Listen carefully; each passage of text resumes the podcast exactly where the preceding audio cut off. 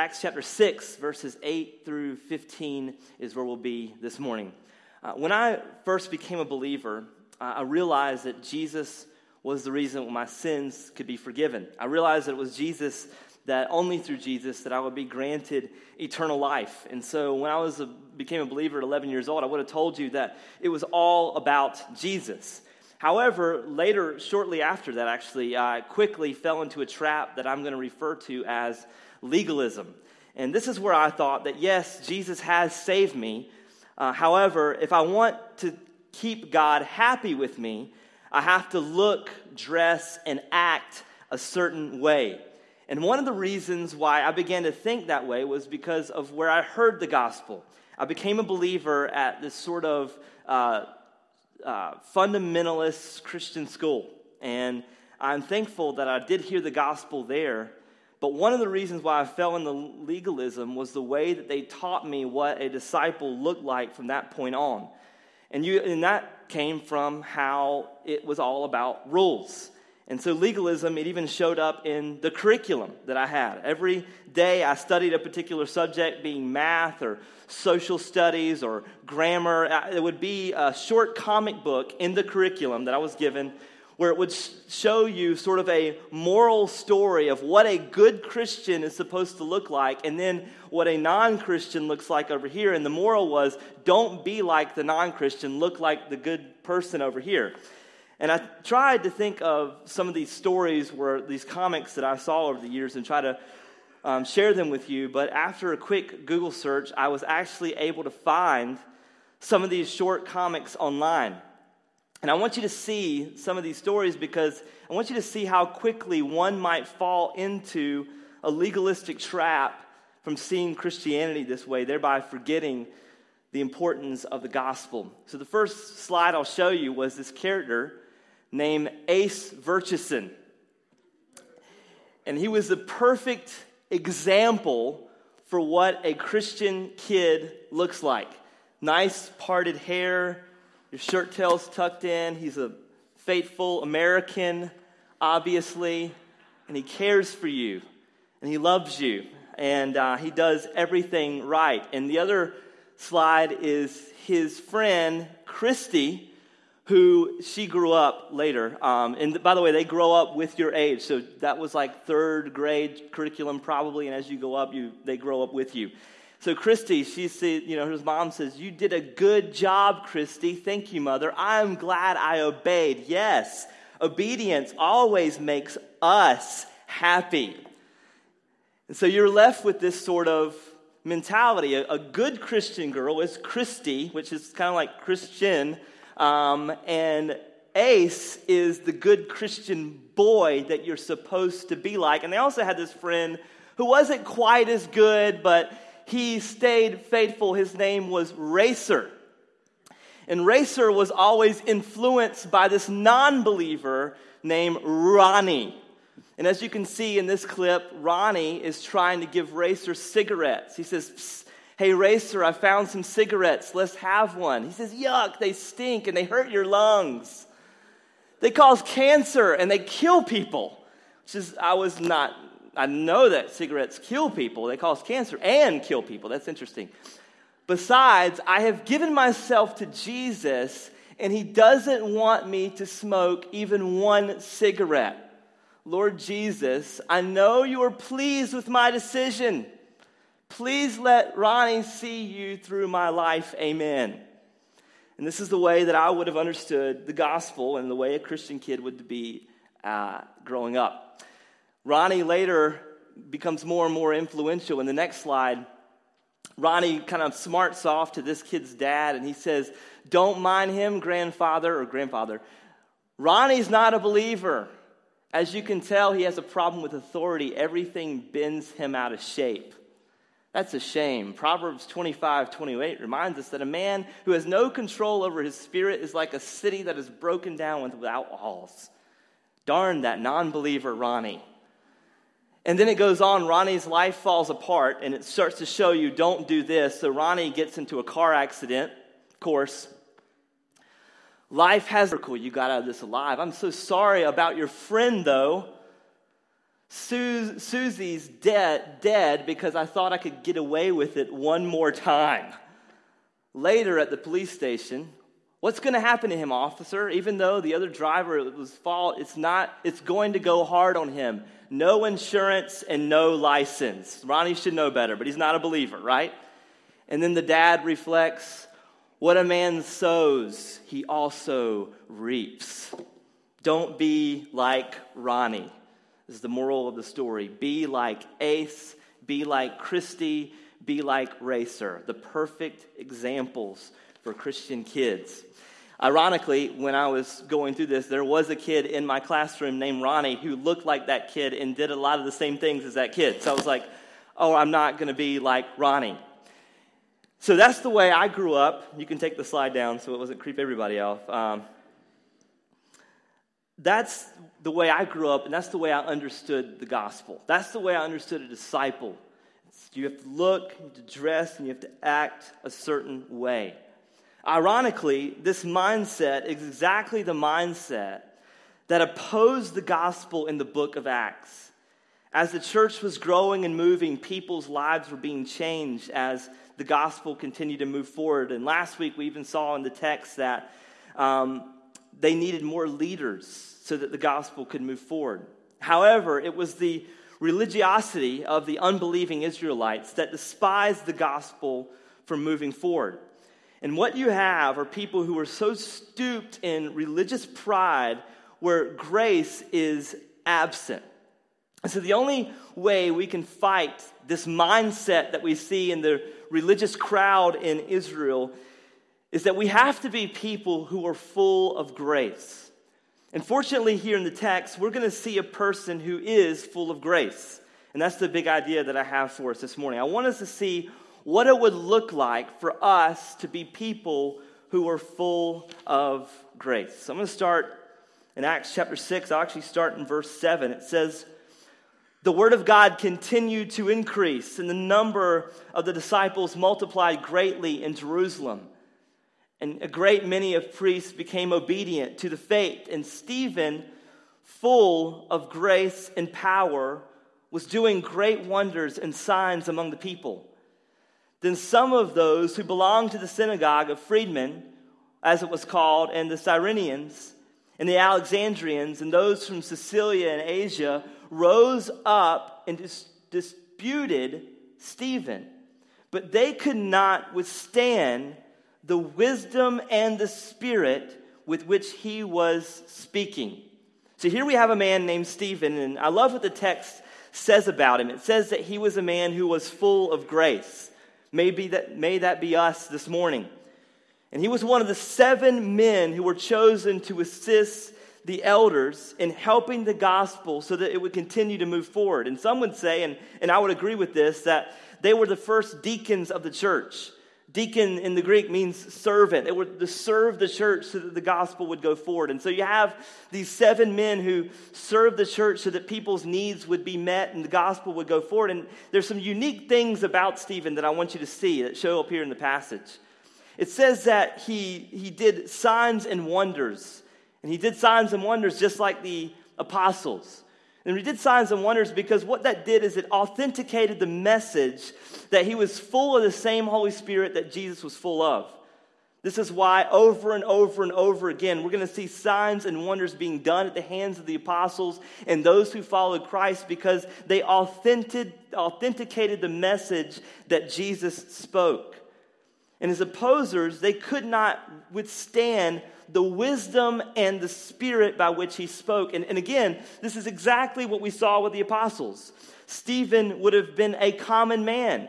This is almost exactly what we saw in the, in the few chapters earlier with Peter and John. If you can remember back in Acts chapter 4, verse 13, when the Sanhedrin, they seized Peter and John for preaching the gospel. It says, when they saw the boldness of Peter and John and perceived they were uneducated and common men, they were astonished and they recognized that they had been with Jesus. First and foremost, this is why Stephen was a man who was full of grace. He was a believer, which means he had the same Holy Spirit working in his life as did the apostles, and he worked in the life of Jesus. And I think it's important for us to see this morning. Stephen wasn't this spectacular person before that Jesus saved and become, became even better. No, Stephen would have been a common man. However, what people knew about Stephen was that he was full of grace. A few weeks ago, uh, I did a funeral, and I do a lot of weddings here in Integrity. I don't typically do a lot of funerals, which is a good problem, right? But I did this funeral where um, I began to think after I did this funeral, I didn't know the lady very well. And after I finished, I began to think, what are people going to say about me at my funeral? And I began to think, okay, well, I hope that they don't say anything bad, right? But I also don't hope they don't say anything good either. I want them to boast in Christ and what Christ did. So I came up with this idea that because of the way technology is now, I can do my own funeral message and record it ahead of time. And then when I die, they just show me talking about Jesus at my funeral. That, I think that's, I need to do that soon, just in case I die, so I don't screw that up. Um, but I, I'll tell you, that's what I want to be said. It's all about what Jesus has done. One of the easiest funerals I have done would actually, by the world standards, seem like the hardest. It was a young man who grew up in, my, in the youth group that I had led for uh, about four years in Roanoke Rapids. His name was Grant. And he was a young man who, by the world standards, did not have it all together. He had about a sixth grade education. Uh, his reading level was about a third or fourth grader, dropped out of high school, really bad family life. Dad was in prison. And uh, I remember he worked at a rest stop, and he would call me from this rest stop, and we'd talk over the phone about scripture, about the gospel, became a believer later in high school.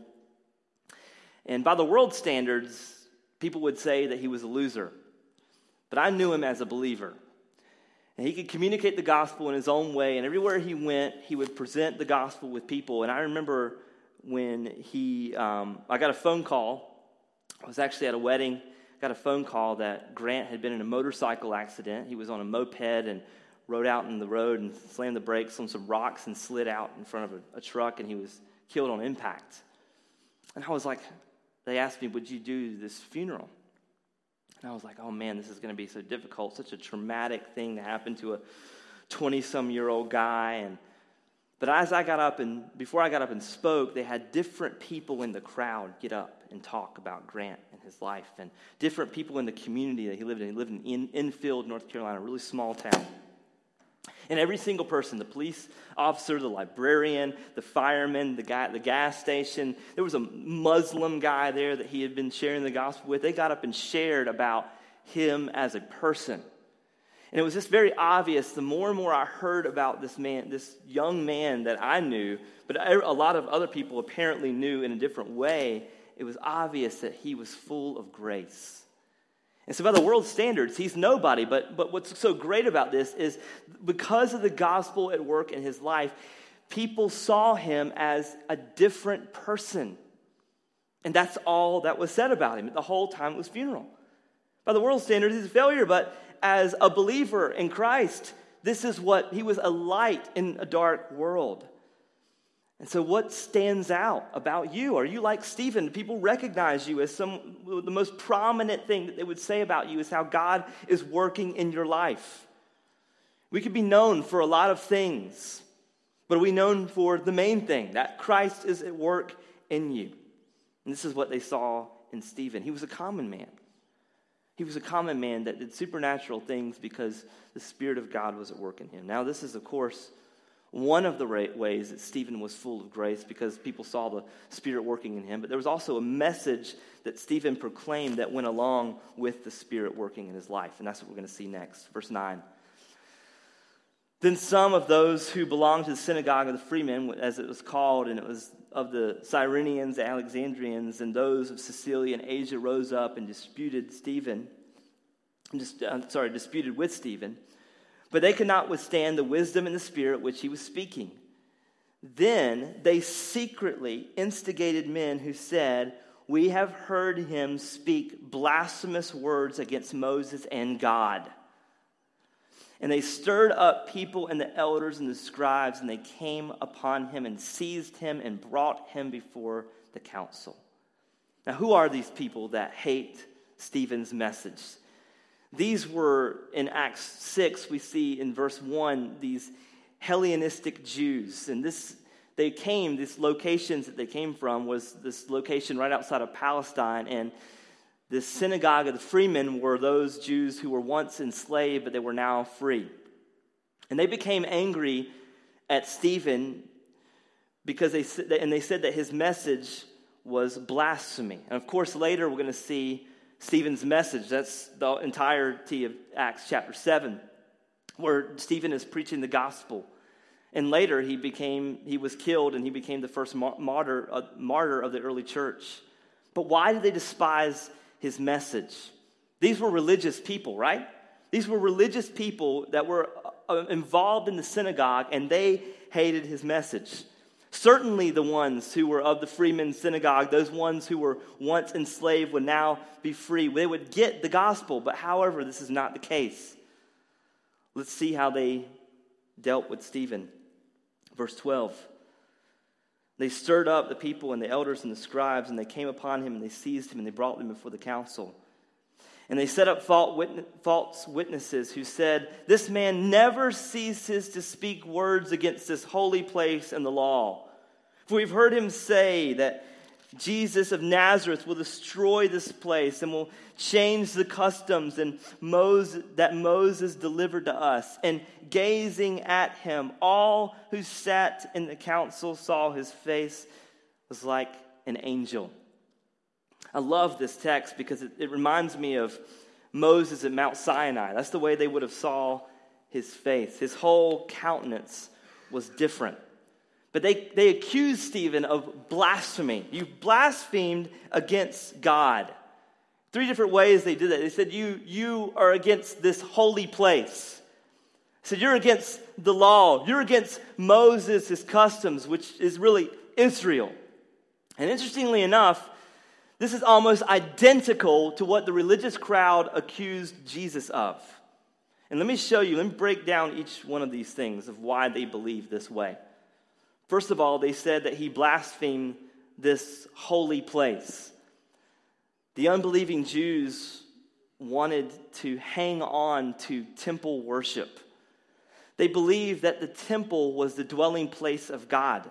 Think about it. They would have grown up their whole life with this custom that they would go to the temple knowing inside the temple, behind this veil that separated the common person or the, uh, the priest from the presence of God, would separate man from the presence of God. God's presence would dwell in this temple. So they would go to the temple to have their sins temporarily forgiven. And then every year, a high priest was allowed behind the veil. But what we're told in the Gospels that when Jesus died on the cross, all of that changed. In fact, I'll even read you Matthew 27, verse 50, when Jesus cried out with his loud voice. He yielded up his spirit, and behold, the veil of the temple was torn in two from top to bottom, and the earth shook, and the rocks were split. Which means now we don't go to a place for the presence of God, we go to a person, and that person is Jesus. So now we have direct access to the Father through Christ and his sacrificial death on the cross. And so, what happens as Stephen would proclaim this message of the gospel, you no longer have to go to the temple. Now you go to Jesus, and now you have direct access to the Father through Jesus. And now it's for everybody, not just for Israel. Can you imagine how angry this may have made people feel. They believed that you have to go to a place and not a person. And so this became a threat to a religious Israelite who wanted to stay under the old covenant. And so this holy place was one of the ways that they were angry at Stephen. But the second one was the law. They said it's the holy place and the law. You spoke blasphemy against the holy place and the law. The message that Stephen would have preached, and we, we see him, we're going to see him preach that in Acts chapter 7, it's not about what you do, rather, it's about what Jesus has done in your place. That's the gospel. It's not about what you do, rather, it's about what Jesus has done in your place. And this was not the message that the religious elite, unbelieving Israelites would have taught. A religious, non believing Jew would have said it's all about what you do.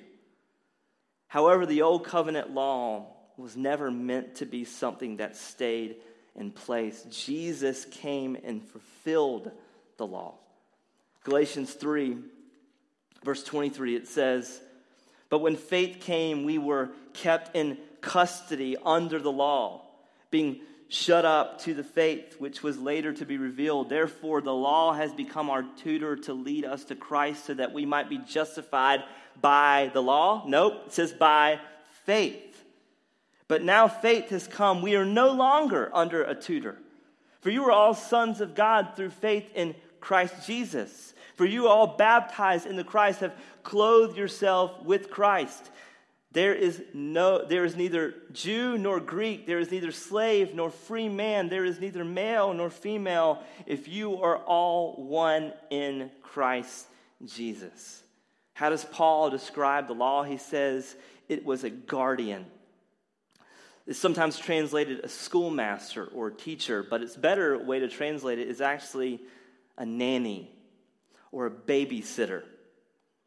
I grew up as a Uh, when I was a young man, I had babysitters that would come in and out of our home. My dad worked a lot, specifically in the summers, and so I'd have babysitters that would watch me, and I would always try to screen the babysitters. I would always try to figure out how they were. This is before I was a believer. And I remember this, we had this really strict Christian babysitter, and I was like, oh, this is not going to work. And so I remember going to my brother's room and pulling out all of his posters. He had just moved out, and he left all of his like 80s rock posters like Megadeth and Metallica, like the real Iron Maiden, if you remember those guys, real gory, like satanic rock posters, right?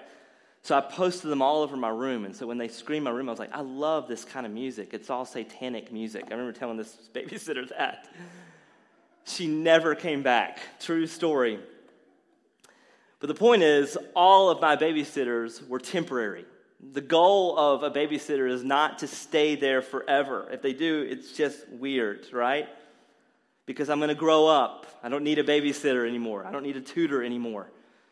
And so, the reason that Paul uses this term guardian, he's referring to a nanny or a babysitter, really emphasizing the temporary nature of the law. It wasn't supposed to be there forever, it was supposed to be there for a time to prepare Israel for Christ to come.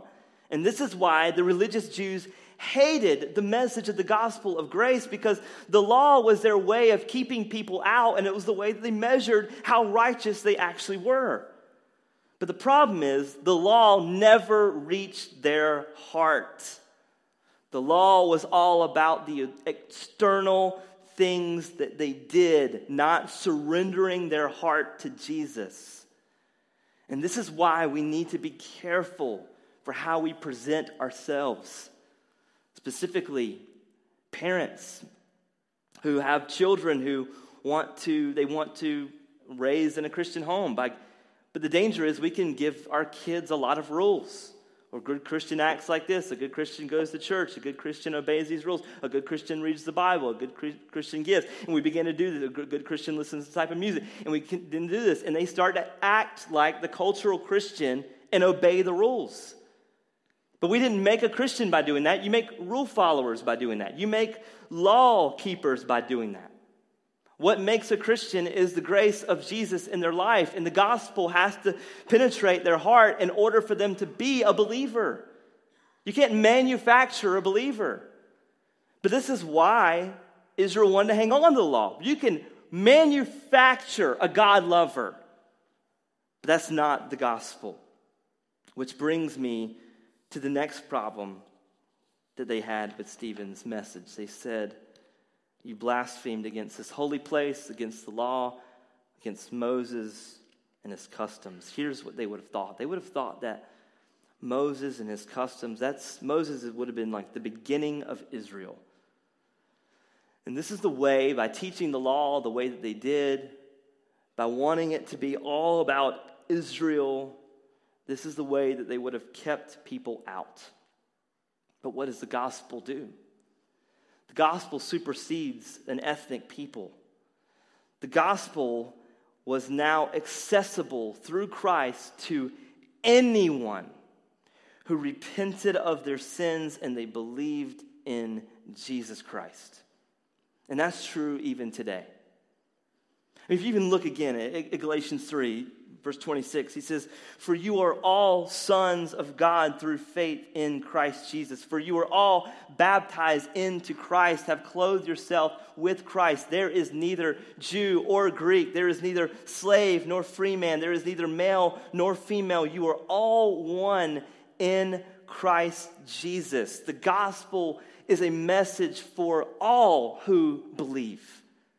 All across the world, the gospel can be accessible. And here's the problem they wanted to be just for them.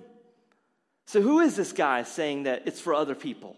No, it's for us. It's for those who came from the line of Moses and from Abraham and the, the offspring of Abraham. They didn't know the offspring of Abraham is everyone who believes. But this is the problem with the religious mindset is it loses the idea of grace. And here's what I want us to see this morning. It's the gospel that causes us to be full of grace. Constantly reminding ourselves of the gospel is what keeps us from being like the religious crowd who oppose the message of the cross. And we have to keep a couple things in mind this morning as we see this. This crowd who opposed Stephen, they thought they were right. It wasn't like they were intentionally conspiring with Satan and demons. They didn't have like a secret meeting and, like, oh, that's the gospel. Let's try to change that. Let's try to oppose Stephen's message. No. They thought they were right. They thought this is how one is made right with God. And this happened because they were comfortable in what they believe without ever looking at their heart and asking the question is how is God really changing my life? And let that be a danger for any of us. Not just the religious crowd, but any of us. One of my fears is that integrity, we could create a new type of legalism. I know we have a certain way that you can dress here. There's no dress code and integrity. But I don't want it to be like, oh, that person wears a suit. They must not love Jesus. Like we can go the opposite way with it. We can go the opposite way with it. Oh, that person listens to Christian music. They must not love Jesus. Like we go the opposite way of, and we become another way to be legalistic. That person doesn't use the ESV translation. They must not love Jesus as much as I do. That person's not reformed theologically. They must not love Jesus like I do. That person doesn't drink beer. They must not love Jesus like I do. Like, we can go the opposite way with it if we're not careful. Because it can just be a new type of legalism, a new type of looking righteous and appearing righteous on the inside without ever really having our heart consistently transformed by the gospel. And so let us not be an exclusive people. The old covenant, this is a reminder that the old covenant was a distraction from the true gospel. It is the way that people were kept out. And of course, the gospel is an offensive message, but nothing that we do should be. And we need to remember that the gospel is what broke down the wall of hostility between us and everybody else. And so this morning, I want to read Ephesians chapter 2 as a reminder for how the gospel transforms our heart and we become people who are full of grace for everyone. Ephesians 2, verse 12. Paul says this Remember that you were at a time separated from Christ. That's all of us, by the way. You were alienated from commonwealth of Israel and strangers to the covenants of promise, having no hope and without God in the world. But now in Christ, you who were once far off have been brought near by the blood of Christ. That's all of us. For he himself is our peace, and who has made us both one and has broken down in his flesh the dividing wall of hostility by abolishing the law of commandments expressed in ordinances, that he might create in himself one new man in place of two, so making peace, and might reconcile us both to God in one body through the cross, thereby killing the hostility. And he came and he preached peace to you who were far off and peace to those who were near. For through him we both have access in one spirit to the Father. So you are no longer strangers and aliens, but you are fellow citizens with the saints and the members of the household of God, built on the foundation of the apostles and prophets, Christ Jesus himself being the cornerstone. In him, the whole structure being joined together grows into a holy temple in the Lord. In him, you also being built together into a dwelling place for God by the Spirit. Amen. And then a wonderful reminder of what the gospel has done in our lives. You who were once far off, are now brought together. Now you don't come to this physical temple, you come to the holy temple, which is the person and work of Jesus Christ. Now it's for all who believe in the gospel, all over the world, for those who believe in the gospel, and we are brought together because he's broken down the dividing wall of hostility. We were once aliens and foreigners, and now we're called sons and daughters. And it's not about what we do, it's about what Christ has done in our place. And so here's our prayer this morning that we would be people who are full of grace. And when others see us, they would see Christ in us. That we would not give someone a reason to reject the gospel, but we would that when people see us, they recognize that we are people who abide in grace and grace alone. May that be Integrity Church. God, help us. Let's pray. Jesus, you're so good to us, and we're grateful for the grace that you've given us through the person and work of Jesus Christ. God, I pray that you would remind us of the gospel every day, that you would remind us that you have broken down the wall of hostility, that the gospel can be accessible for anyone who believes. Lord, would you do that this morning? Lord, would you show us grace upon grace? And Lord, for those in this room who have never believed in the gospel, would you, by your Spirit, cause them to repent of their sins and believe? Would you draw them by your Spirit to yourself? And Lord, for those who are believers this morning, help us not to boast in ourselves. Help us not to be full of religious pride as we see in this text. Help us not to add to the gospel but to abide only in Christ and Christ alone. In Jesus' good name, amen.